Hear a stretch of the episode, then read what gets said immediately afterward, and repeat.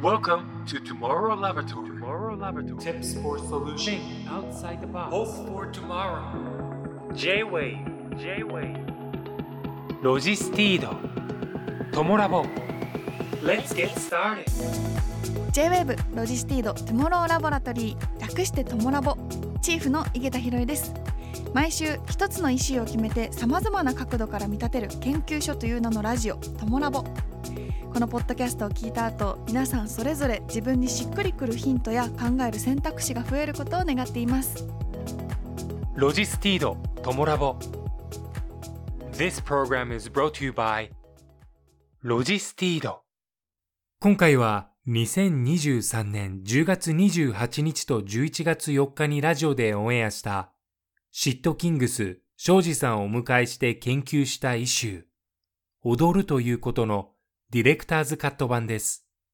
時勢などの表現はオンエア当時のままお届けしますのでご了承ください。ダンスパフォーマンスグループシットキングスのリーダー庄司です庄司神奈川県出身のダンサー振付師演出家俳優ダンスパフォーマンスグループシットキングスのリーダーとしてダンスの世界にとどまらず発想力と実行力で多くの業界関係者に影響を与えている。独自のダンススタイルを確立し振り付けから演出まで幅広く手掛けつつ俳優持田庄司として2020年 TBS 日曜劇場半沢直樹 NHK 連続テレビ小説「エール」に出演するなど役者としての活動にも注目が集まっている。改めましてよろしくお願いします。よろしくお願いします。実は初めましてじゃないんですよそうねなんですよね。一年ぶりになりますか？そうですね。もう一年ぐらいあっという間に経ちましたね。去年の24時間テレビでうん「ヒルナンデス」チームでダンスのパフォーマンスをさせていただいた時にご指導してくださったのが、シットキングスの皆さんということで、はい。え覚えてくださってるもちろんですよ。もちろんですよ。忘れられてないかなって心配しながら来ました。えーその時私もすっごい楽しくてあ。去年の本当い一大イベントだったなってうん。今思い返しても素敵な思い出でなんかえ私のダンスどうでした？素敵でしたよ。めちゃくちゃ素敵でしたよ。いやーだしなんかすごくあの企画そのものがなんかみんなでこう踊ってはい。終わった後にうん。なんかすごく一体感が増したような感じが勝手にしていてはい。なんかそれを見ていてすごく幸せだったんですよね。なんか終わった後本当に私もみんなちょっと泣きそうになってでそのみんなをこうあのシットキングスの皆さんがこう「よかったよ」っていう風に迎えてくださった時がなんかもうあの文化祭終わった後に先生が すごい優しい顔で待っててくれたみたいななんか「よくやった」みたいな感じで言ってくださったのが本当にあの大人の青春をもう一回味わえたような感覚で。でもそれ本当にこう皆さんの教えてくださるなんでしょう教え方がやっぱりあったかくて本当ですか？ベース褒めてくださる いやそうなんですよ。なんかみんなこうダンスを踊るってなると、うん。すごくこうちゃんとなんて言うんだろうな完璧に踊らなきゃみたいな、うん。マインドになりがちなんですけど、うん完璧なんて存在しないんで、うん。やっぱりその人が一番楽しく踊っているっていうのがあの見てる人たちに一番素敵に届いていくと思うので、うん。なんかできるだけいつもこうみんなと一緒に踊る時にその人の良さを見つけていくその人のなんかどこが素敵かっていうところを皆さんに見てもらうっていう、うんかっていうのをすごくなんかテーマに置いて練習してるところはありますね。いやもうそれがすごく伝わってもうやっぱ最終的には楽しむが一番大事なんだなっていうのを、でのその時やっぱりこうダンスのお話を基本的に教えていただくことが多かったので、こうゆっくり、うん。あの庄司さんのお話を聞けるっていうのは なかなかこう楽しみにしてましたので、よろしくお願はいよろいします。しくお願いします。あの庄司さんにとって踊りダンスどういう定義というかあはい。りますか？そうですね。なんか僕自身も人生を通していろいろダンスの定義変わってきている気もするんですけど、はい。最近はなんか心と連動して体が動くことってもう全部ダンスじゃないかなって思ってます。びっくりしてわーって手挙げるとか、はい。夜あの嬉しいことが起きてこう、なんか両手上に上げながら飛び跳ねるとか、はい。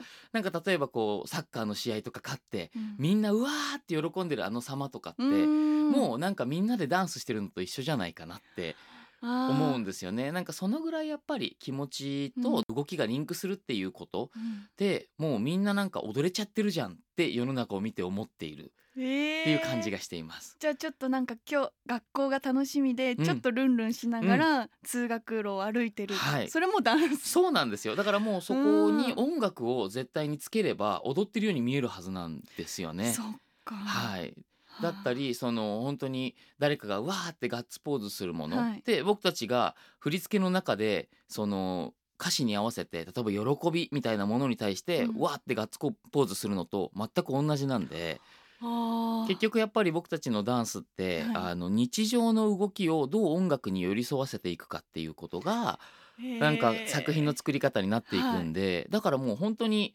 日本中世界中の皆さん日頃踊ってるんですよ。そこに音楽がないだけで。うわ素敵ですね。なんであの皆さんダンサーです。わあ私もダンサーでした。もちろんです。ダンサーです。えじゃあ逆にその気持ちを伴わない、うん。こうもう動きっうんていうのは、もはやダンスじゃない。そこに。あそうね。なんで、うん。あの結構パフォーマンスを見ていて、あの皆さんがなんだろうなうまいのかもしれないけどなんかよくわかんないなとかってうん。思うダンスとかってあると思うんですよ。うん。そういうものっておそらく気持ちが見えてこないとかその人の人間が見えてこないとか、そういうところにはい。つながってくるんじゃないかなと思います。あじゃあやっぱ庄司さんの中でそこの心とのリンクっていうのはすごく重要にしているところ、はい、すごく大事にしています。それは少しずつ定義変わってきたっておっしゃってたんですけど、うん。あの最初そのダンスとの出会いはい。つだったんですか、僕自身ダンス始めるのはすごく遅かったんですよ、はい。ダンスを始めたのは大学生の18歳になった時なんですけど。そうなんですか、はい。なんかこうダンサーの方ってなんかもう気づい物心ついた時からみたいな結構本当イメーにジが。そうですね。特に今は若い頃から始めてる子多いと思うんですよ、で僕たち自身の世代も、うん。結構小学校の頃から始めてましたとか遅くても高校生ぐらいから始めてる人が多いんですけど、うん。僕自身も興味を持ったのは高校生ぐらいの時で、でちょうどテレビで DA PUMP とかスピードとかはい。安室奈美恵さんとか、はい。そういう歌って踊る人たちがいっぱい音楽番組に出だした頃で,、はあその時期だったんですね、はい、でかっこいいって思いながら見てたんですよ。うん。なんだけど僕自身運動がめちゃくちゃ苦手でもう自転車も乗れなかったんですよ。本当ですか、はい。私自慢じゃないですけど、はい自転車4歳で そうですよね。そうなんですよ。だから僕自身高校行く時も、はい周りはみんなあの同じエリアに住んでる子たち自転車で行くんですけど、そうですよね僕自転車乗れないんでバスで行ってたんですよ。確かに高校生から自転車乗る練習ってもはやどうやってやったらいいかわかんないですよね。でだから本当そのぐらい運動神経悪くて、はいあのあのなんていうんですかね身体テストみたいなあの運動能力のテスト学校であるじゃないですか。あはい。れもいつも最下位みたいな 状態だったんでえそのすごくダンスしたいって思ったんですけど、ーはい。できなかったんですよ。なんか恥ずかしくあて言えなかったというかうん。周りが自分をそういうキャラクターだと認識してなかったかーらあダンスしたいなんて家族にも言えなくてだからあの一人で、はい。あの姉の部屋に忍び込んで、はい。姉が持ってる CD を勝手に、あのかけて、ーはい。でそこで一人でなんとなく体を動かしてみるみたいなえーかわいい。ことをしてたのが高校生時代で。高校生だったんですね。そうなんです。えじゃあ他ぶあの運動とか部活も特にやもう帰ってなくて。宅部でした。何もできなくて運動が本当に。はい。で大学入った時うに、ん。あのやっぱり周りを見た時に自分のそういうなんていうんだろうキャラクター性とかをまだ知ってる人が誰もいなかったんで、うん。あ変わるなら今しかないと思おって大学デビュー。完全なる大学デビューで そうです。でそれでダンス始めてそれは部活サークルとか部活そうです。かダンスサークルにうん。入って、でその頃に同時に自転車の練習も始めて そこだったんですね、はい。もうなんか原付とかでいいんじゃないって気になりますけど。そうなんですよ。あの原付の免許も実は取りに行ったんですけど、はい。あのバランスが取れなくて 結局一度も乗れなかったんですよね。なんかちょっと聞きたくなかった すごいなんかもう何でもこうそつなくこなされるイメージだったので。なんで僕ダンス始めて、まあ、はいこのちょっと先の話になりますけど、はい。22歳とかかな、シットキングス組んでから、はい。あのメンバーにスキップ教えてもらったんで スキップ。できなかったんですよ。めっちゃ可愛いじゃないですか。スキップできなかった。庄司さんちょっと見てみたかったな。そうなんですね、はい、そのぐらい運動神経が悪くてでもはいどうしてもダンスがしたかったんですよね。そこのな何に惹かれたんですか？なんかすごく、はい。あのまず一つ目は多分シンプルにかっこよく見えたんですよ。うん。で僕自身なんか運動神経も悪いしあの特技もないし自分に自信もないタイプでうんあで性格的にも。性格的にも。はい。ですごくそのかっこいいっていうものに対する憧れがすごかったんだと思うんですよね。それを人前には出せなかったんですけど、はい。なんかいつか自分もかっこいいって思われるような人になりたいなみたいな思いは心のどこかにあって。でだからそういううそのキラキラしたものに対して憧れたっていうのは多分一つあったのとん。なんか僕自身その自分の感情を解放できるタイプの人間じゃなかったんですよ。はい。もう嫌なことあってもずっと笑ってて。なんか それで笑顔だけは上手になったんですけど。すっごく素敵な はいありがとうございます。別になんか嘘ついて笑ってるつもりはないんですけど、はい。なんかどんなに嫌なことされたりとかしてうん。もずっと笑ってる子だったんですよ。えななんかなんでですか？嫌われるのがすごく怖くて自分の感情を出すことで。なんでとにかく笑って全てをあのななんて言うんだろうな。全てをこううまくまとめようとしていたタイプの人間だったんですけど、はい。ダンスを始めてで初めてステージに立った時にそのヒップホップって結構攻撃的な踊りが多かったりして、うん。あのそういうその思いっきり力を込めて怒りを込めて踊るみたいなはい。パフォーマンスをした時に人に褒められたんですよ。ええ。であステージの上だったら感情を込めても人を傷つけないんだって。うん人に嫌われないんだってそう思ったんで、はいそこでも。のすごくダンスにのめり込んでいったんですよね自分を解放してい。い場所に初めて出会ったっていうすごい。でももともとちょっと引っ込み思案だった少年が、はい。初めてのステージで、うん。そこまで感情爆発するの結構躊躇するというか不安はなかったですか？ですね。なんかだから多分初めての時はもしかしたらあのあんまり解放できてなかったかもしれないですけど、うん。1年間ぐらいかけてやっていく中であの仲間たちが一緒に踊りを始めた仲間たちが結構そのあの感情的にわーって踊るタイプの人たちだったんですよ。なんかあの僕外語大にその時行っていて、なので結構その海外に留学してた仲間だったりとか海外のカルチャーが好きで入ってきてる子たちが周りを固めていて、なんで結構その感情表現が豊かな人たちが周りにいっぱいいたんですよ。でその人たちと踊っていたのでなんか基本的にそうやってステージの上で踊る時にあの感情を出すっていうことをすごく大切にする人たちなんか大切にというか自然にそれをやる人たちが周りにいたんで、結構その影響で自然と自分の殻が外れていったというかそういうものが当たり前なんだなと思う環境に入れたっていうのが大きかったのかもしれないですね。じゃあ結構その日常的な性格の部分も変わりました？そうですね。あの結構そうですね。引っ込み思案だったところから、なんならサークルのリーダーやるぐらいまで。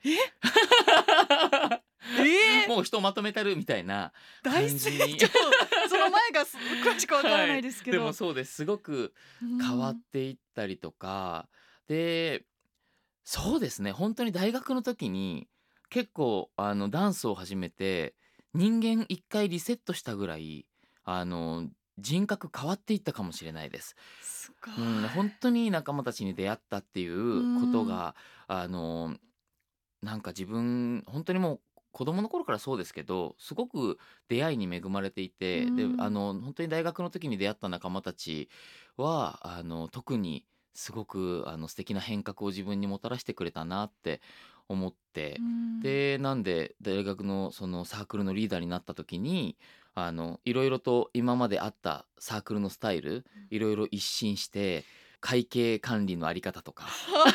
事務的なところまで。事務的なところとかあと学校側と交渉して、はい。えっと、練習できる鏡張りのスペースを新しく新設して用意してもらったりとか。結構なんかいろんなサークルの改革にも仲間たちと取り組んでとかっていう、まあ、昔だったら考えられないようなはい。なんかそういうことにダンスで自分を解放できたことで、うん。あのいろいろとそういうところにもあの仲間と一緒に協力して何かをやるっていうことに対して芽生えた時期だった気がします。じゃあすごく大きなうん4年間はいだったんですね。でしたね。すごいでもその出会いに恵まれてるって言える庄司さんがすごく素敵だと思います。やいやいやいやもう本当に出会いだけでここまで来ましたよ俺は。いやー本当ですか？はいだってこの時点でまだ俺スキップできないですからね。そうなんですよ。その、はいあの運動神経があんまり良くなかったとはいいう庄司さんがそのダンスはどうだったんですか？実際やってみて。あのダンスは苦戦はしたんですけど、うんとにかく楽しかったんですよ。でうん当時まだそんなに周りにそのダンス踊れる人たちもいなかったし例えば公園で練習してたりするとあの不良がいるって言って警察呼ばれたりするような時代だったんですよ。はい、なんかダン スっていうものの地位がまだすごくあの低くてというか、はい。なんとなく悪い人たちがやるみたいなイメージを持たれていたんですよね。でも確かに一茶さんとはいこのお話しさせていただいた時にはいそうおっしゃってました。そうですか。ちょっとなんあの、悪いとは言わないですけど、そういうイメージが、はい、そういうのはまだあったんですね。あった時代だったんですよ僕たちが大学生の頃は。うんでなんであの周りにそんなにできる人たちもいっぱいいなかったから、はい。できなくて恥ずかしいっていうマインドがまずうん。あんまりなかったっていうことと、うん。そのそれ以上にできるようになっていくっていう経験が僕の人生の中で初めてで、うん何かにこうチャレンジするっていうことをずっと逃げてきた人間だったんで、はい。ダンス始めて全然できないところからずっと一晩中リズムを取る練習をしてたらできるようになった。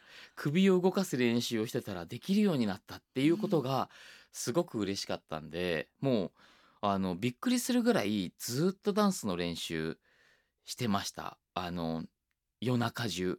夜中中、はい、なんかあの僕自身その行っていた大学神田外語大学っていう外語大だったんですけど、そこがあの日本で一番宿題が多い大学って言われてるぐらい課題が多かったんですよ。えー大変。なので、はい。もう本当に学校に行ってる時間とあの、えー、と学校が終わってからの時間うん。とかはもうとにかくその課題をやることと、と同時にアルバイト2つやってたんでえアルバイトはあのおもちゃ屋さんでー、おもちゃ屋さん、はい、サービスカウンターでクレームの対応したりとか。あそっちなんですね、はい、あとあの夜行バスの,、はい。あの東京駅で夜行バスのこうバス出しみたいな、えー。あの皆さん乗ったか確認して行ってらっしゃいっていうみたいな仕事をして、それから東京駅から帰ってきて夜中から朝4時5時ぐらいまでとにかくあのビルの窓にあの張り付いてひたすらもう基礎的なことだけをやるみたいなことをずっとやってきた4年間だったんですよ。でもなんかそれが辛くなくて。楽しかったんですね。そうなんですよ。もうその踊ってる時間っていうのが本当に解放だったんですよね自分の中で。今今日はこれが少しでも上手くなりたい。できるようになりたいみたいな感じでやっていたのでなんか大変そうだなって聞こえるかもしれないんですけど、今やったら多分大変だと思います。体力的にも。そうですよね、はい。お話聞いてると寝てないですね。そうなんですよね。なんですけどやっぱあの若い頃のあのエネルギーってうん。やっぱり最強だなって思うんで全然苦じゃなかったんですよね。いやーいいですね。なんかその熱中できることに見つけられた、初めて出会ったんで熱中できることに。うわー私なんめちゃくちゃ寝てた気 大学生の時。それはそれでいいんですよ。でもなんかこう今やりたいこととかにむ夢中になってうる大学生とかにすごく刺さりそうな、いやー。今はもうその4年間は頑張っててよかったっていう感じですね、んいやそうですね。思いますね。うん。うん。でもその時ってこうだんだん周りが就活だとか、はなんとなくこう今後のこと考えていくじゃないですか、はい。そういう時今その時は何になりたいって思ってたんですか？もうその時はですねあの当たり前のように就職する気でいました。あはい。そうなんそしですねてみんなと一緒に就職活動をして就職しました。あそうなんだはい。あのやっぱりダンス始めてもダンスに夢中になっあの踊ってはいたんですけど、はい。まさか自分がプロになるだなんてうん。1ミリも思ってなかったんですよ。うん。じゃあもうダンスはもう大学までそうですね。あとは趣味で続けていければいいかなみたいな感覚でやっていて、うんで、はい。就職活動をして、うん。就職してサラリーマンになりました。実際に？はい。もう2年間サラリーマンとして働いてたんですよ。そうなんですはねい。でちなみにどういうあ。系統のお仕事されてたんですか？営業だったんですけどいめちゃくちゃできそう。やいやいやいやいや。その笑顔で 営業されたら。そうなんです。よあの営業していてあのダンス関係の会社ではあったんですけど、はい。バレエとか、はい。あの社交ダンスとかのあのいろんなものを作っているあのチャコットっていう会社があって。私バレエやってたんですよ。はい3歳から12歳まで。そうなんですね。めちゃくちゃお世話になってましたチャコットさん トーシューズとか、はいそうなんです。レオタードとか、はい。僕チャコットで働いてたんですよ。えーそこでつながるとは、はい。そうなんですね。チャコットで、はいあの、えっ、と、百貨店の担当だったんで、はい。い、ろいろ百貨店に商品を卸したりとか。百貨店のお店に実際自分も立って接客したりとか。そういう仕事を2年間、昼間はしていて、はいで、それの夜、うん、あの仕事が終わってから、あのダンスを踊るっていう。二重の生活をしてたんですよ。でもそこは夜のダンスははい。やりたかった、そうなんですよねだから、あの月曜日に、えー基本1週間分の荷物を詰め込んだはいものすごく大きい登山用のカバンを背負って はい家を出ていやもう家出じゃないはいですか。で 渋谷駅のコインロッカーにはい荷物を入れるんですよ。はい。でそっから出社して会社ではダンスをやめたことになっていたんで、はい。あの普通にサラリーマンとして仕事をして、うんで朝9時ぐらいから夜10時ぐらいまででしたかね仕事をして。でそこから渋谷に移って、はい。当時はダンサーたちは深夜に練習するのが当たり前だったんですよ。今はすごくレンタルスタジオみたいなものが日本中いろんなとこにあるんですけど、はい。当時はあんまりなくって昼間レッスンを教えているダンスのスタジオで、うん。夜空いた時間にあの有料で貸し出ししてたんで、うん。あのそういう時間にスタジオを借りてダンスを踊るっていうのが当たり前だったんですよ。うん。でなんで夜の10時ぐらいから朝の5時ぐらいまでダンス スタジオにみんなで集まってはい。練習をしてでそこから漫画喫茶で2時間ぐらい寝て渋谷のコインロッカーにまた荷物を入れて出社するみたいなえ生活を約2年間。えー。じゃあもう家帰るのは金曜おおそうです。まだ週に本当に1日2日帰ってみたいな感じでしたね。それもう大学の4年間よりもなかなかタフでしたね。でもその時にあの今一緒に踊ってるシットキングスのメンバーと出会って、あそこの出会いなんはい、ですね、もうまさしくあの僕が就職する年に、えー就職した年の10月にシットキングス活動始まったんですよ。シットキングス。庄司和樹のっぽ小栗の4人で構成される2007年に結成された世界が注目するダンスパフォーマンスグループ。アメリカ最大のダンスコンテストボディロックで2010年2011年と連続優勝。世界各国からオファーが殺到しこれまで25カ国以上を訪問。ダンスでストーリーを表現する無言芝居で人気を博しダンサーという枠を飛び越えたパフォーマンスは演劇映画音楽など各業界から高い評価を集めているあの今シットキングさん結成何年目になるんですか、えーっとですね10月28日ですよね。はいで16周年を迎えました。もうまさに誕はい。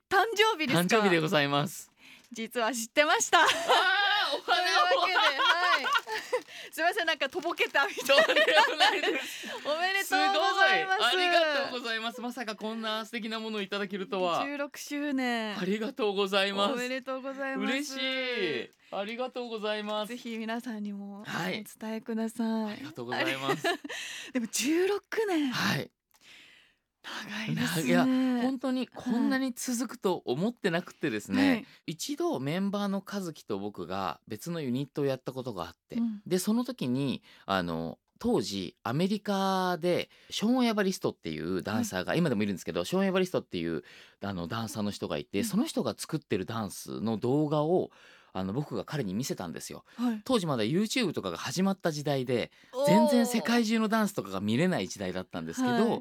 あのそれがインターネットにあの彼らのホームページに載ってて、うん。でそれを彼あの和樹に見せた時にあこれかっこいいねって。でそれが当時は日本ではあのビートに合わせたダンス。はい。あのズーンチャズンズンチャっていうビートがあったら、それにどれだけかっこよく踊りをはめれるかっていうスタイルが流行っていた時代に、うん。あのアメリカでは曲の持つメッセージ性だったりとか歌詞を表現するみたいなことだったりはい。僕が見たそのダンスはあのコインランドリーでの出来事みたいなことをあのヒップホップの音に乗せて10分ぐらいのショーにしているパフォーマンスだったんですよ。でそんなのって日本で今まで見たことなくて、はあこういうストーリー性のあるダンスってできるんだヒップホップでっていうところに衝撃を受けてでこういうのやりたいねっていう話を和樹としていたら、和樹が「あじゃあかっこいいメンバーいるから呼ぶわ」って言ってのっぽと小栗に連絡をしてでじゃあ一回踊ってみようって言って組んだユニットだったんですよね。そこが最始まり初のそうなんですよ。うわーで 本当に。あそれを実際にややられて。はい、だから初めて踊った時は和樹プラスのっぽプラス小栗プラス庄司っていうまだチーム名もついてない。ただ4人の名前を羅列しただけで、はい。あのイベント出たんですよ。もうほんと一回きりのつもりだったんで。はい。でその時に練習中にあのえっと、ご飯中の方いらっしゃったら申し訳ないんですけど、はい。あの お見たお客さんが思わず失禁しちゃうぐらいかっこいいパフォーマンスしようよみたいななんかちょっと若い会話ですよね、なんか。やっちゃおうぜみたいな。ねはい、感じで。ちょっと想像できましたね、はい。そういう。そんなノリで話していたら、うん。それを聞いていた周りの仲間たちが、はい僕たちが踊ってる時に「シッケンシッケン!」って声を上げてくれるようになったんですよ。はであの踊ってる中でお客さんの反応がすごくいいことに気づいてこのユニットは何かが違うぞってえ？思ったんですよ。こう肌感というか、もうなんか次また作品作りたいって思ってでこれユニットじゃなくてチームにしていこうよっていう話になって、じゃあチーム名決めなきゃねはい。っていうところでじゃあチーム名何にしよっか。でももうみんな失禁って呼んでくれてるし、うん。じゃあ略して失禁になるやつがいいかなあっていう最初そこからそうだったんなんですよ。ですね。それでシットキングスっていう名前になったんですよね。まさかのその略称から始まってシそこからだったんだ。ットキングスっていう名前をつけたんで、はい。実は逆に今度は海外、うん。アメリカとかでパフォーマンスするってなった時に、はいテレビでシットっていうワードを表記できない。うん。ってなってあの略称の失禁の方で出たりとか。あの NHK に出るぞってなった時は最初どうしようってなって、はい。ひらがなから僕たち始まったんですよ。ひらがな。はい、ひらがなで「シットキングス」で次番組に出させてもらった時にはカタカナで「シットキングス」になって一昨年ぐらいですかね、はい。初めて英語表記で「シットキングス」って表記していただけるようになってちょっとずつアップデート。そうなんですよ。アップデートしていただいてでも本当にそのぐらい名前の扱いに悩むぐらい、うん。あのいろいろ名前に翻弄され続けたこの16年だったんですけど。そうだった本当にやっぱりそんなに長くやるっていうことを想定していなかったからこそつけれた名前だったり。確かにもうちょっと長い目で見てたらそう絶これちょっとテレビあれかもなみたいな会話になりそうですもんね、はい、でも当時やっぱりダンサーたちがテレビはいに出るなんていうこと自体がほとんどなかったし、うーん。なんでそういうそのあくまでダンサーたちがパフォーマンスする場所ってクラブっていう環境だったんで、はい。こう問題になっていく過程を踏めたっていうこと自体も僕たち自身がなんか活動の中でいろんな、うん。あの新しいチャレンジができたっていうことだったんだろうなって今振り返ると思ったりしますね。そうですよね、うん。影響力があるからこそ名前にちょっとね。気をつけなきゃっていう、はい。えこのチームをそもそもき作る時ははい。どういうチームを目指しそうっていう感じで、そうですね、はい。もう本当に当時やっぱりダンサーたちが活動する場所ってクラブだったんで、うん。あのクラブでどれだけかっこいいパフォーマンスを見せれるかそれだけだったんですよ。であのチームのメンバーの和樹が、はい。今までやってたチームがコンテストとかにたくさん出ていたチームでうん。で、えっととにかくコンテストには出たくないと、出たくない、はい、もうそういうコンテスト向けのパフォーマンスはしたくない。ほでこれちょっと向けっていうのはまたちょっと違うんです違かうんですよ。やっぱり点数につながるダンスって細かい音ハメがあってあの見ていてそのすごいって言えるもの。あとはその技術が見えるもの。あー人とはできないようなうん。動きとか、はい。をするものっていうのがやっぱりどうしても、えー、とコンテストで受けるもの。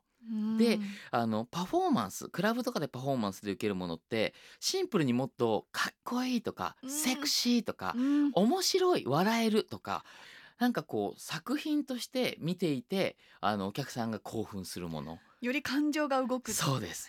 でなんかそういう感情がまさに今おっしゃっていただいたようなはい。感情が動くようなパフォーマンスうん。をしたくてあの組んだチームだったんでそういうことを大切にしていったんですよね。あ。はい、でそうしたらそれがすごくあの世の中に新しく見えていったっていうのがあって、はい。あのシットキングスっていうのがなんかどこのジャンルにも属さないなんかちょっと新しいやつら出てきたぞみたいなうん。扱いになったんですよ。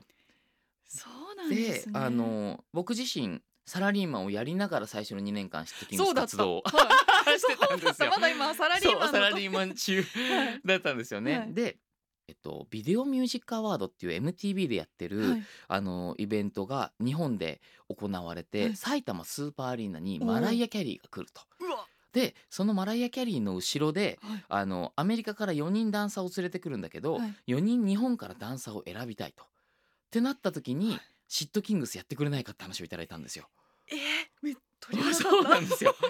で当時そのあのダンサーたちってはい。アメリカから来るダンサーたちってもう僕たちから見たら雲の上の存在でもうレジェンド。もうレジェンドです。もう大好きなダンサーたちと一緒にはい。踊れると、スーパーアリーナで。スーパーアリーナででただ僕はサラリーマンなんですよ。そうだ。はい。で僕自身それが初めてのバックダンサーの仕事だったんですよ。いやでかすぎません？はい。どうしようって悩んで悩んで、はい。で会社の先輩うん。あの2人にはい。相談をして「実はすいません僕はダンスをまだ続けています」と。うん。でこういうお話が来た。でもあの仕事の日だと。うん。どうしようってなった時に私たちがサポートするから、うん。あんたは絶対にそれをやりなさいと。やった方がいい言ってくれてでそこでだから初めてバックダンサーの仕事を経験してでその時にあダンサーっていう選択肢が自分の中にもあるんだっていうことをまず一つはい。自分の中で発見して、うん。で当時からあのチームのメンバーが1年のうちの2ヶ月3ヶ月ぐらいアメリカにダンス習いに行っちゃうんですよ。へえでそうすると、はい。その間僕は日本で仕事をしていて、うん。であの家に帰ってでパソコンを開くと当時流行り始めた YouTube うん。の動画にアメリカの憧れのダンサーたちと一緒に踊ってる彼らの動画が毎日のようにアップされるんですよ。うわあそれを見ているのがすごい辛くて、はい。であのもう向こうに行くととにかく彼らはアメリカ中のダンサーたち憧れのダンサーたちに気に入られて、うん。お前らすごいなってなってあの3人とその憧れのダンサーと4人で動画を撮ってるみたいな。あもう三人ともそうなんです言って言っててたんですね、はい、で彼らが帰ってきてあの次どんなショーしよっかって久しぶりに一緒にショーができるなって思うと「うん。ああのさアメリカで見たあれみたいなさ」とか言われるんですよ。わかんないじゃないですか。そうですね。それを言葉で説明されるんですけどわかんないんですよ。まあ。彼らが何を見て感動してきたかまではうん。言葉では伝わらないから、はい。そうなんだって言いながらうん。一緒にいてそれが2年間続いていやこれはなんか辛いなと。僕ももっとダンスが上手くなりたいうんって思ってであの仕事を辞めたいっていう話を会社にして最終出勤日の翌日にはもうロサンゼルスにいました。で当時でもそれも24うん？20 4えっと5歳？5歳ぐらいでしたね。なかなかもうみんな同級生ってこうなんとなく安定してきてなんならちょっとはい、あの結婚を考える人が出てきてとか、こう人生の結構転換期というかそうです。25歳ってはい、いろいろ考えうるん時期じゃないですか、時期でした。でも怖くなかったですか？いややっぱり不安はあったんですけど、なんかそれ以上にとにかくダンスが上手くなりたかったんですよ。うんなんか自分が何かをそのダンスで仕事ができるかって言われたらそんな自信ないしあのダンスで生計立てれるかって言われたら正直そんな自信はなかったんですけど、なんかそんなの全てあの捨ててもいいと思うぐらいダンスが上手くなりたかったんですよ。もうねもう、はいはい。熱中してやられてたんですそう。ね。で飛行機乗って向こう行って、はい。でアメリカの空港着いた時に向こうにシットキングスの3人が待ってて。うわでみんなと一緒にはい。あのそこから共同生活が始まって。もうそこでアメリカの生活。そうです。アメリカで2ヶ月ぐらいみんなで一緒に生活して。で一緒にレッスン受けて。ただ僕自身ずっとレッスンを受けるっていう経験がなかったので、あそうなんですか？はい、もう自力であの独学でダンスをやってきたりはい、みんなと一緒にこう。そうです。仲間たちにダンスを教えてもらうっていう生活をしてきたんで、あいわゆる師匠とか先生みたいな方はいなかったんですね。はい、アメリカに行って大挫折。えーもうとにかく覚えられないし覚えられない。振り付けが覚えられないんですよ。ではい。あのものすごいアメリカのダンサーたちって振り入れが早いんですよ。one and two and three and four ブームカンあうんあズンズズカンあ let's go music みたいな。えー、えーちょっと待ってちょっと待ってみたいな。それでもみんな必死に食らいついていくし、はい。その中で全然覚えられなくてでもあのシットキングスとして他の3人は認識されててうん。ついにそのシットキングスのリーダー来たぞ。ラスボス感あるわけですよ4人で踊ってくれよってなるわけですよ。やばい。で踊ってはい。でも俺は振り付けを覚えられてないんですよ、うん。でもみんなはものすごく期待して見ててビデオが前に構えてあってっていう中で自分が踊れないうん。っていうことをまずクラスのみんなに見られてうん。がっかりされてその動画を撮られてあ踊れないやついたから動画載せられなかったわみたいな雰囲気がありレッスンが終わった後にバーッとみんなで車で向かっていく時に他の3人のところに海外のダンサーたちがブワーッと集まってきて本当にかっこよかったよみたいなことを言われてる会話の外に俺がいるんですよ。っていうのを2ヶ月ぐらい毎日のように経験していってえー。もう本当に辛かったんですけどそれは結構。ずしんってきてなんでこんなこと選んじゃったんだろうって。そうですよね。もう会社も辞めて。やめて、もうこっちにうん。かけてきて。才能ないのに何やってんだ俺って思って。すごい落ち込んででもそれはどうどう超えていったんですか？あのまずとにかくやっぱりみんなにどうやって振り付けを覚えているのかっていうことを、いろんな人たちに聞いて回るっていうところからうん。始まって。で少しずつそのあの自分が何ができないのかっていうことを理解していく。自分がどこで必ず、えっと、立ち止まってしまうんだろう。なんか振りを覚えられなくなってしまう瞬間っていうのがもしかしたら共通であるんじゃないかとかうん。もう最初の1ヶ月はただのパニックだったんですけど、はい。ショックとパニック、うん。でもそこからそのどうやってやったらあのみんなと同じ土俵まで行けなくても自分がとにかく最後まで踊りきるっていうところまでいけるんだろうみたいな。なんか目標のの達成地点を一回下げてあのかっこよく踊るとかそんなことは欲張らないから、うんとにかく自分がそのレッスンから逃げずに入れるところまでいるっていうところを探しながらやっててでもとにかくダンスは全然楽しくはなかったですその時は。そうででもその時に、はいあの一人ダンサーでジャファー・スミスっていうダンサーの人がいて、うんその人がとにかく笑顔で大声で「イエーイ!」って言いながらレッスンをする人だったんですよ。ただその人がダンスが楽しいんだっていうことをシェアしてくれる人だったんですよ。その人のレッスンを受けている時だけは僕自身すっごくダンスが楽しくてでその時にこれだって思ったんですよ。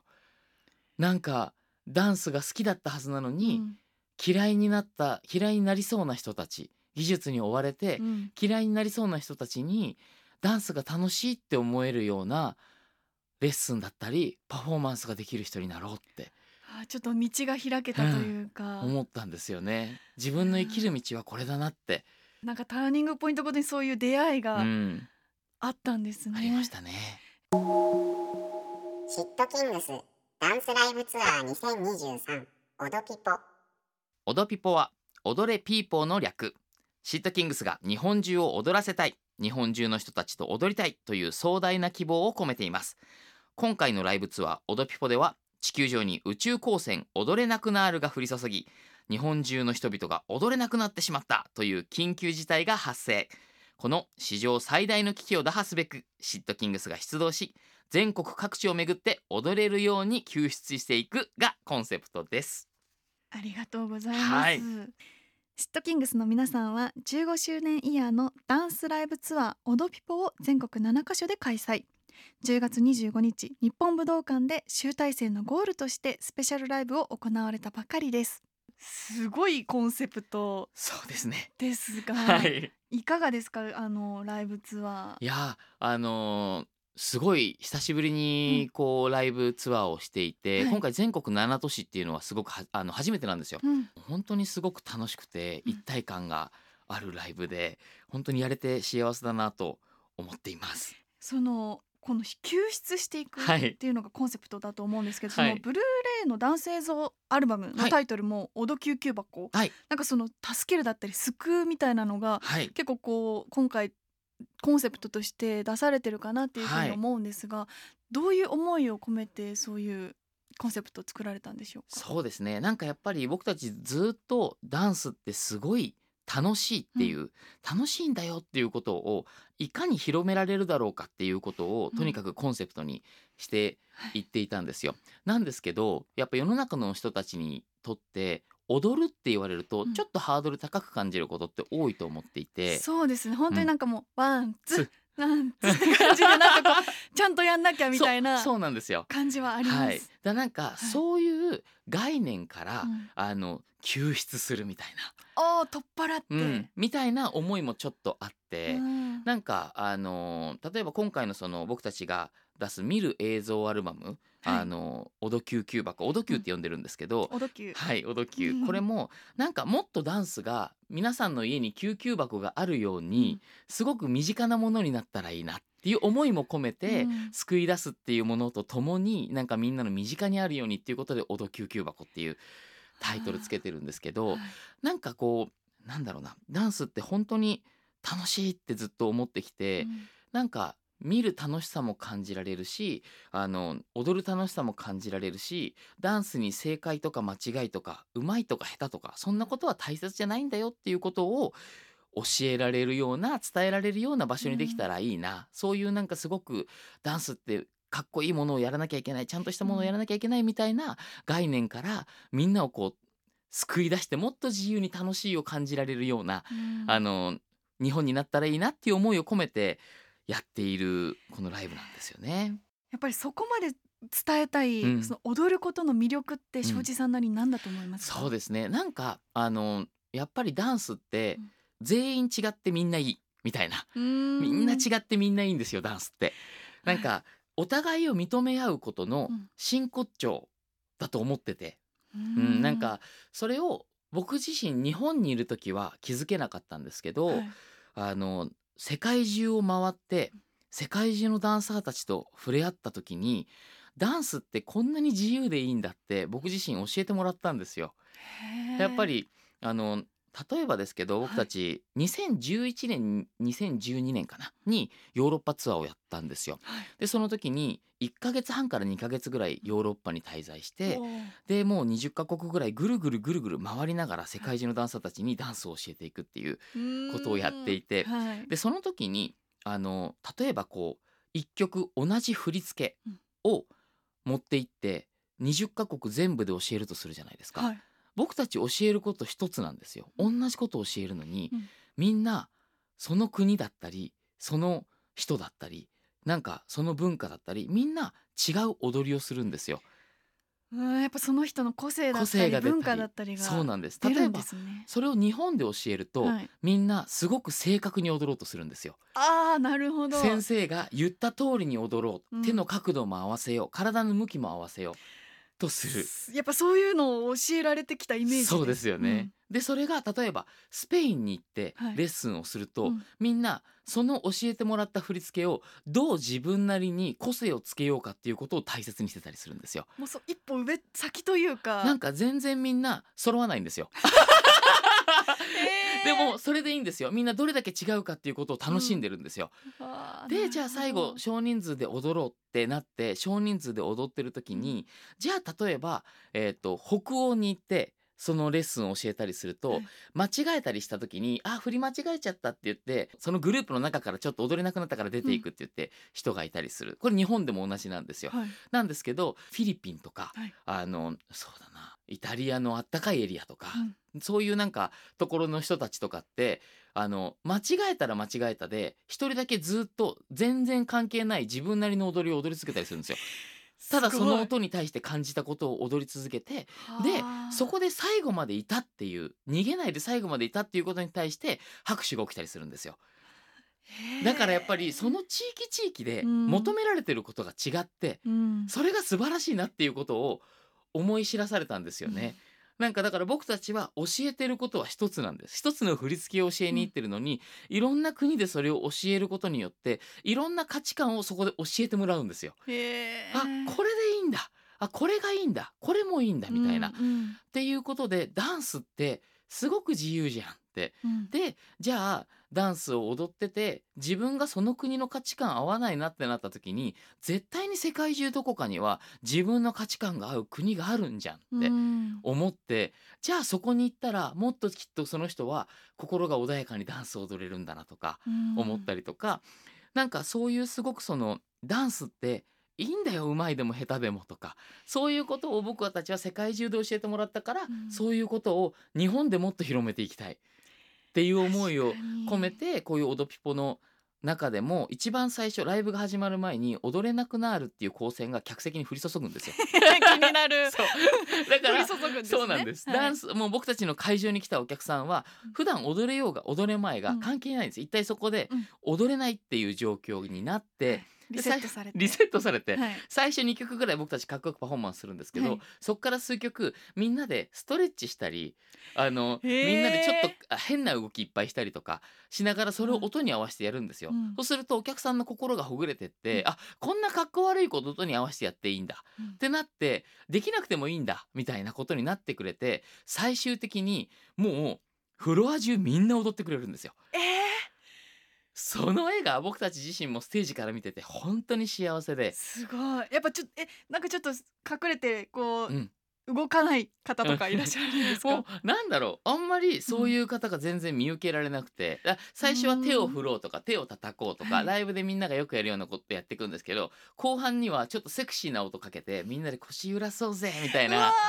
わってなると、はい。みんな別にできるとかできないとか関係なくなんとなく腰揺らせて音を感じてくれるんですよ。でもなんかそれがダンスなんだよっていう。それがダンスの楽しさで、うん。なんかそのできないことを笑うとか、うんもうそんなことは絶対にあってはいけなくてその人が音楽を気持ちいいと感じて体を動かすっていうことが何よりも素晴らしいことで何よりも尊くてそのやり方が一人ずつ違ったり、うんまあ、そこにはうまい下手って存在するのかもしれないけどそんなことは大切じゃないんだっていうことをなんか僕たちはこれからも活動を通して伝えていきたい。なんか私もあんまりこう自由演技みたいな、得意じゃなくて、はい、なんか分かりやすいところで言うとこうライブでこう、はい。こうやって手上げて乗るじゃないですか、うんうん。あれの乗り方が分からなかったりとか。なん。か そうなんですよね。没入できなかったり、でもそれをこの前アメリカに行ってあのバーそれこそクラブみたいなところ行った時に、なんかみんながもう一人の空間の中で踊ってるのを見て、うんうん。ちょっとやってみようかなって思ったら思いのほか楽しくて。そうなんですよね。ああそういうなんかちょっとしたうん。切り替えというか、考え方をちょっと変えるだけでこんなに音楽楽しめるんだっていうのをうん。すごく体感できたので、なんかそれをこう教えてくださって一緒にやってくれるこのステージすっごい楽しそうだし、このお客さんの人生これから変わりそうですよいやーそうなねっ。ていくと嬉しいなって思うんですよね。うんなんで僕たち今回そのこの「オドピポ」とはい合わせてうん同時に全国7都市でダンスワークショップダンスを教えるその振り付けを教えるようなレッスンもやってたんですけど、はいそれも入門クラスっていうものを設けてもうその日に初めてダンスを踊るんだっていう人向けのレッスンとかもやってたんですよ。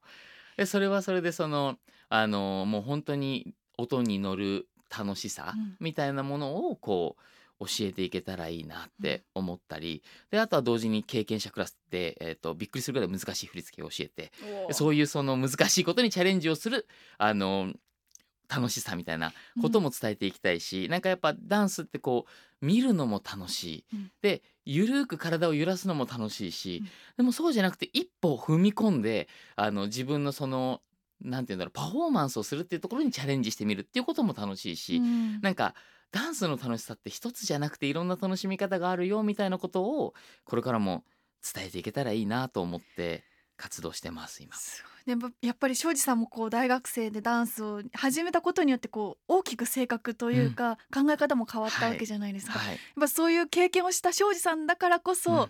こう変えたい。こういうふうに伝えたいっていう思いってやっぱありますか、そうですね、うん。なんかあのなんだろうもっとたくさんの人たちが気軽にダンスにあの触れられたらいいなって僕自身も本当に大学の時に、あのいい仲間に恵まれてダンスを始めれたから、うん。ダンスっていうものを好きになれたんですけど、あのなんだろうなやっぱりダンスってこうちょっと人によってはハードルが高かったりとか、あのすごくね悲しいなって思うのが、はい。ライブで自由に踊ってたらうん。後ろのお客さんに笑われたっていうお客さんとかいたんで、あのそういう書き込みとかを他のライブのこととかで見たりした時に、やめてくれよそういうのって思うんですよ。うんその人がなんか自由に踊ってたんだったらそんな最高なことないのになって、うんなん。かそういうことがどんどんなくなっていく世の中になったらいいなってなんかお互いが自由にこあの踊っているものを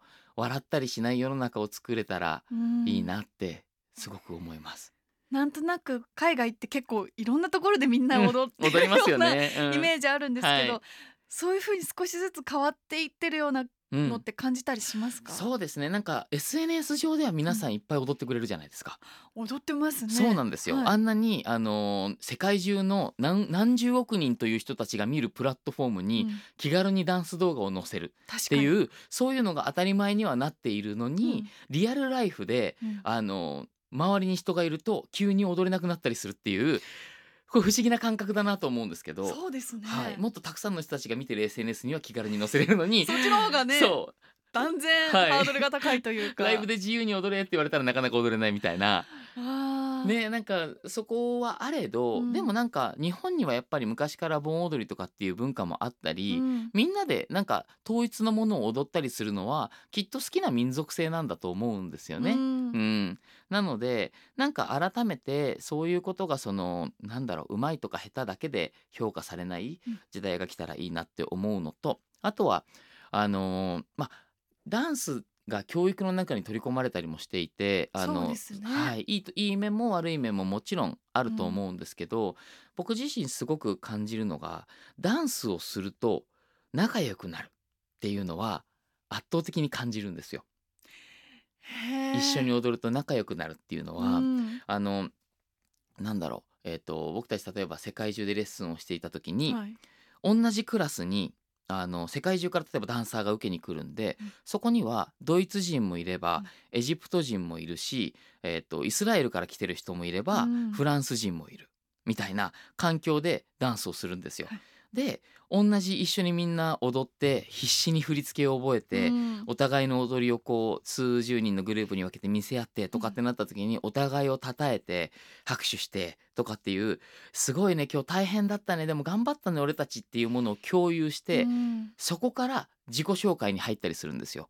ってなった時に普段だったらうん。宗教観の考え方の違いで一緒にならないような人たちとか、文化観の、えー、といろんなあの圧力だったり、うん歴史的なものの関わりとかであの関わらない人たちって、うん意外とヨーロッパとか行ったりするとあるんだなって思うんですよ。ううん、なんだけど一度ダンスで先に仲良くなっちゃうとそこからそういう壁がない状態でコミュニケーションが始まるんでそれでダンサーたちってみんな世界中の壁を越えて仲良くなるんですよ。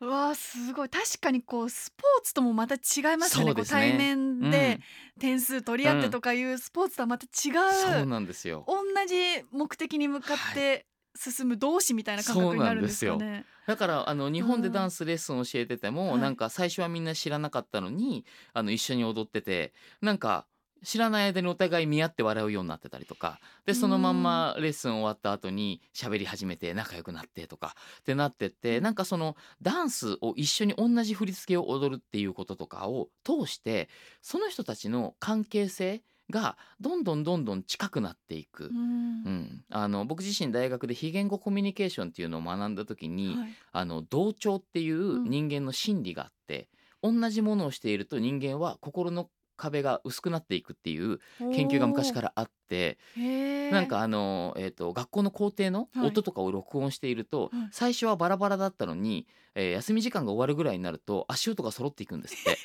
不思議だけどはい。子供たちって一緒に遊んでいると足の音まで近づいていくんですよ。それってうん。要するにそもそも同じものを踊っていたら、うん。心が同調していくっていう逆説になっていくん。で、なんかやっぱり同じ振り付けを踊るっていうことがそのお互いの人間の関係を近めていくうん。近くしていくっていうことで言うと、教育の中にダンスがあるっていうのは一つすごく意味があることなんだろうなって思ったりします。もうなんかコミュニケーションツールの一つになってるんですね。うん、なんか昔からダンスって非言語だよねって言われるけど、うん。非言語コミュニケーションだよねって言われるのってきっとそういうことなんだろうなってお互いのことを知らなくても、うん。あの仲良くなれたりするきっかけになっていくっていう、うんすごく理論じゃないところでつながる大切なものだろうなって思ったりします。毎回イシューを決めてさまざまな角度から考えていく研究ラジオ J-WAVE ロジスティードトモラボラボのチーフは井桁弘恵です。ダンスパフォーマンスグループシットキングスのリーダー庄司さんをフェローにお迎えして踊るということをイシューに研究しています。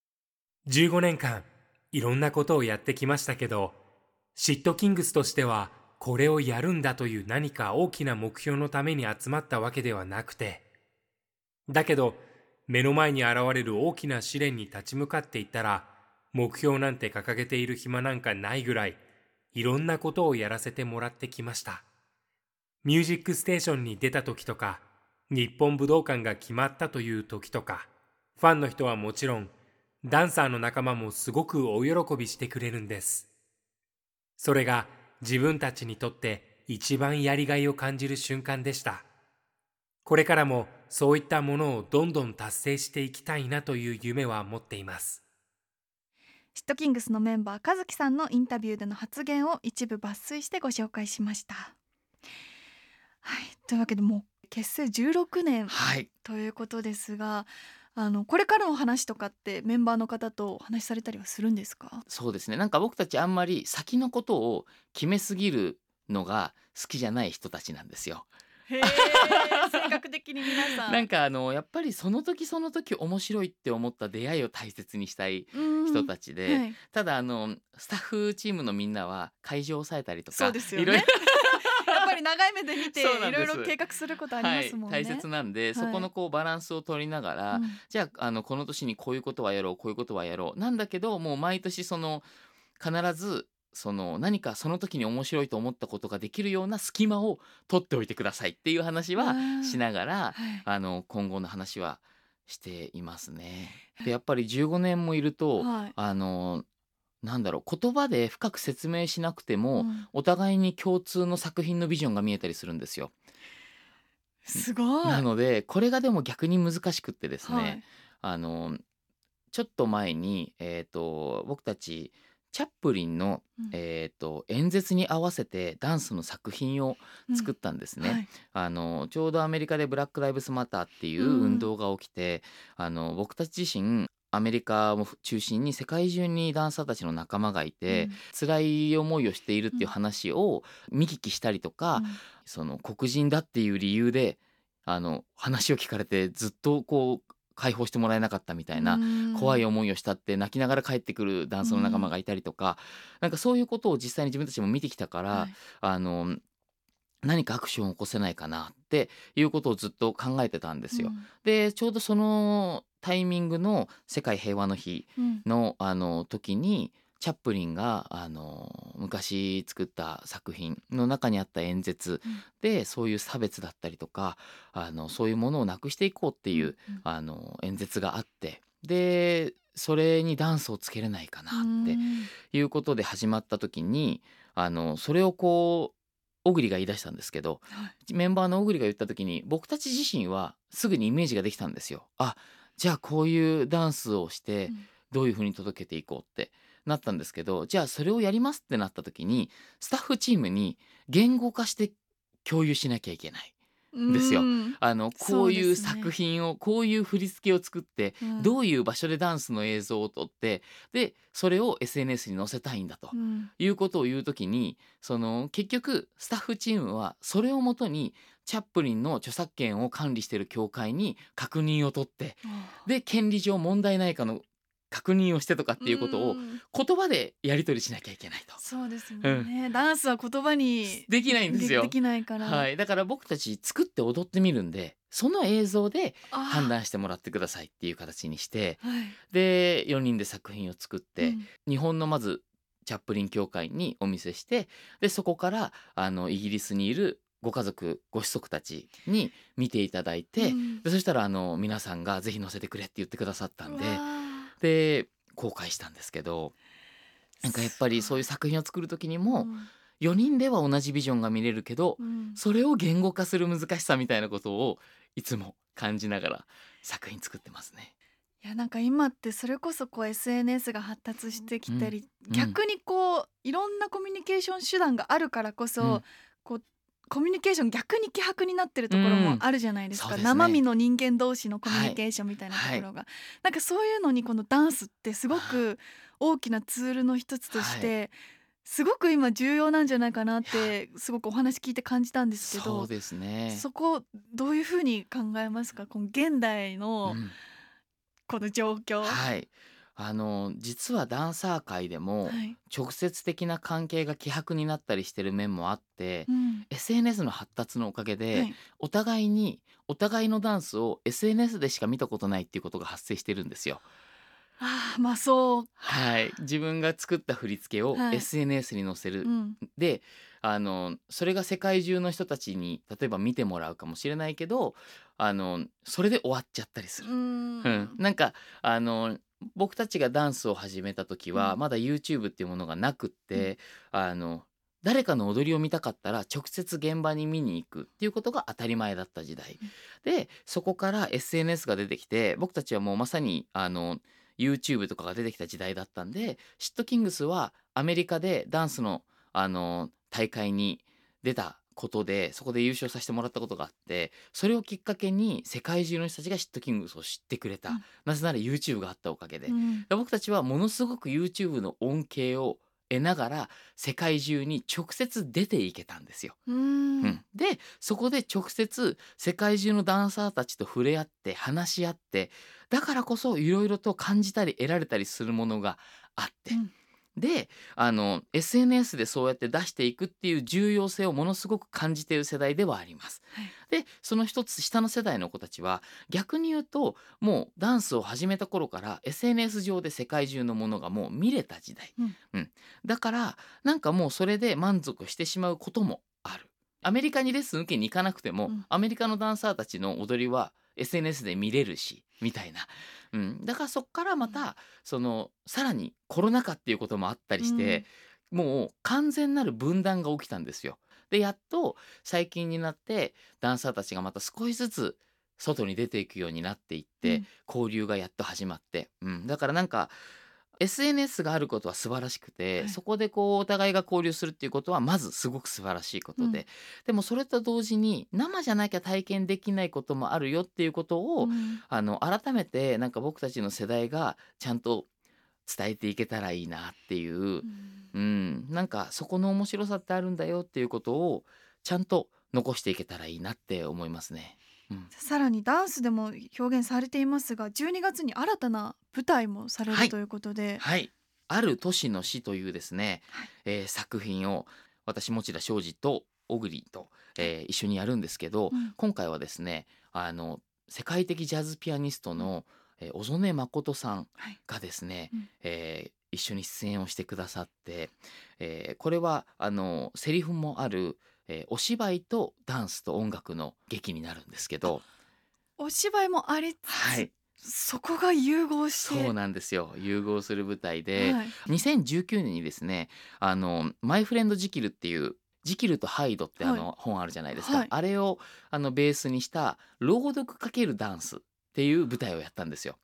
でその時に瀬戸山美咲さんっていうあの脚本家の方に脚本と演出をお願いして、うん初めてやってで今回は同じ瀬戸山さんに台本を書いていただくんですけど「うん戦場のピアニストはい。」の作品を、うんあのベースにワルシャワっていう街が戦争によってこう壊れてしまうっていうことをベースにした作品をやろうと思っています。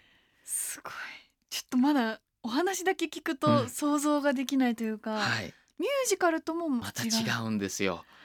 なんで、えー、と僕たちが例えばその当時の時代をの説明を言葉でしている時に、うん。あのその街並みを表現するような音楽を小曽根さんが弾いてくれてでその街中の活気を表すようなダンスのパフォーマンスがあったりとかそういうことでその時うのん。その時代だったり世界をみんながその言葉で理論的に感じるもの。うん。でそのお芝居的に感情的に受け取るもの。はい。と,、えー、とその時代の揺れ動きみたいなものを抽象的にダンスで感じたりとか。なんかそういうそのセリフで理解をするものと同時に抽象的に、えー、と考える余白があるものをうん混ぜたようななんか言葉で言うとめちゃくちゃ難しい舞台やるみたいで、まあ、僕たちも作りながらめちゃくちゃ考えながら、うんあの演出家の瀬戸山さんといろいろ相談しながら、はいとにかくチャレンジが詰まった舞台なんですよ。うんでこのピアニストの小曽根さんが本当にすごくてはいピアノの1音ポーンって弾いたら絵が立ち上がるんですよ。何かが見えてくるんですよ。他の人じゃなくてこの小曽根さんが出す一音。もうね僕た僕自身初めての経験ではい。一緒にそのなんだろう稽古をしながらセリフを読みながら小曽根さんがあの弾く予定のなかった場所でピアノを弾いたりするんですよ。はい。なんか音楽が降ってきたからって言って、その時に小曽根さんが感じた音を弾いていくと目の前にブワーってワルシャワの街並みが見えてきたりするんですよ。で僕たちもポーランドにはダンスのレッスンを教えに行ったりしたことがあって、はい。でその時のこう街並みとかがブワーって出てきてで今度またあの僕と小栗であのポーランドにあのいろんなことをこう勉強しに行くんですけど、はい。なんかすごくそういうそのなんだろうな音で何かを見せるっていう力を持っている人うん。なんですよね。だから僕たちもその音に導かれながらあのダンスを踊ったりセリフを言ったり、うんなんかそういう今までにない経験をこの稽古の中でさせてもらってるので皆さんにもきっと今までにない経験を感じてもらえるんじゃないかなってなんかまた僕の人生の中で新しいうん。ターニングポイントになりそうな舞台だなって思ってます。いやということでたくさんお話いただいたんですけども、はい、こう庄司さんとして今後役者のお仕事もされてるわけじゃないですか、これからどういうふうな野望とかあありますいや野望はたくさんあるんですけど、うん。そのまあまずそのダンサー庄司として、うん。あのとにかく次の世代に何を残せるかっていうことを今すごく大切にしたいなと思っていてはい。これから若いダンサーの子たちが、うん。なんかあの例えば僕たち日本武道館で初めてあのダンサーとして初めて公演をやらせていただいたんですよソロ公演を。でそれもすごく嬉しいことだし、ありがたいことなんですけど、はい。これを当たり前にしてってこそ意味があると思っていて、はい。一回できただけだったら、あのシットキングスすごいねで終わっちゃうんですよ。ううん。ん。でもこれを何度もやっていくことであダンサーってあの武道館で単独公演できるんだ普通にっていううん。ことになってくるし「あのミュージックステーション」とかも出させていただいたことあるんですけど、はい。そういうのもやっぱ音楽番組とかも含めて、うん。なんかいつも出てるよねっていうことでそういうのを見てる人たちがどんどんダンサーが音楽に番組に出るっていうことが当たり前だって思うようにしていきたいんですよ。ううんん。ってなってくると若い子たちがあなんかダンサーとして頑張ってたらこういう道があるんだっていうことを示せる一つにまずはなりたい。いやでももうすでにこう先駆者としてどんどんいろんな道を切り開かれてるイメージはそうですね。それを当たり前にしていく。当たり前にしていきたい。僕たち自身も正直自分たちの活動で精一杯で、うん。なんかじゃあ若い子たちのために何か本当にいろんなことができてるのかっていうとまだまだ全然足りないと思うんですけどとにかく扉いっぱい開けてくからそこに走り込んできてもらっていいっていうみんな。すごい。でもその扉が一個一個軽、はい。簡単なわけじゃなうい、んそうですね。選択肢が開けるだけで、たくさんいろんな若い方の可能性広がってるとは思なんですよ。思います。ロジスティードトモラボ踊るということを一周に研究してきました。庄司さんありがとうございました。ありがとうございました。ロジスティードトモラボ This program was brought to you by ロジスティード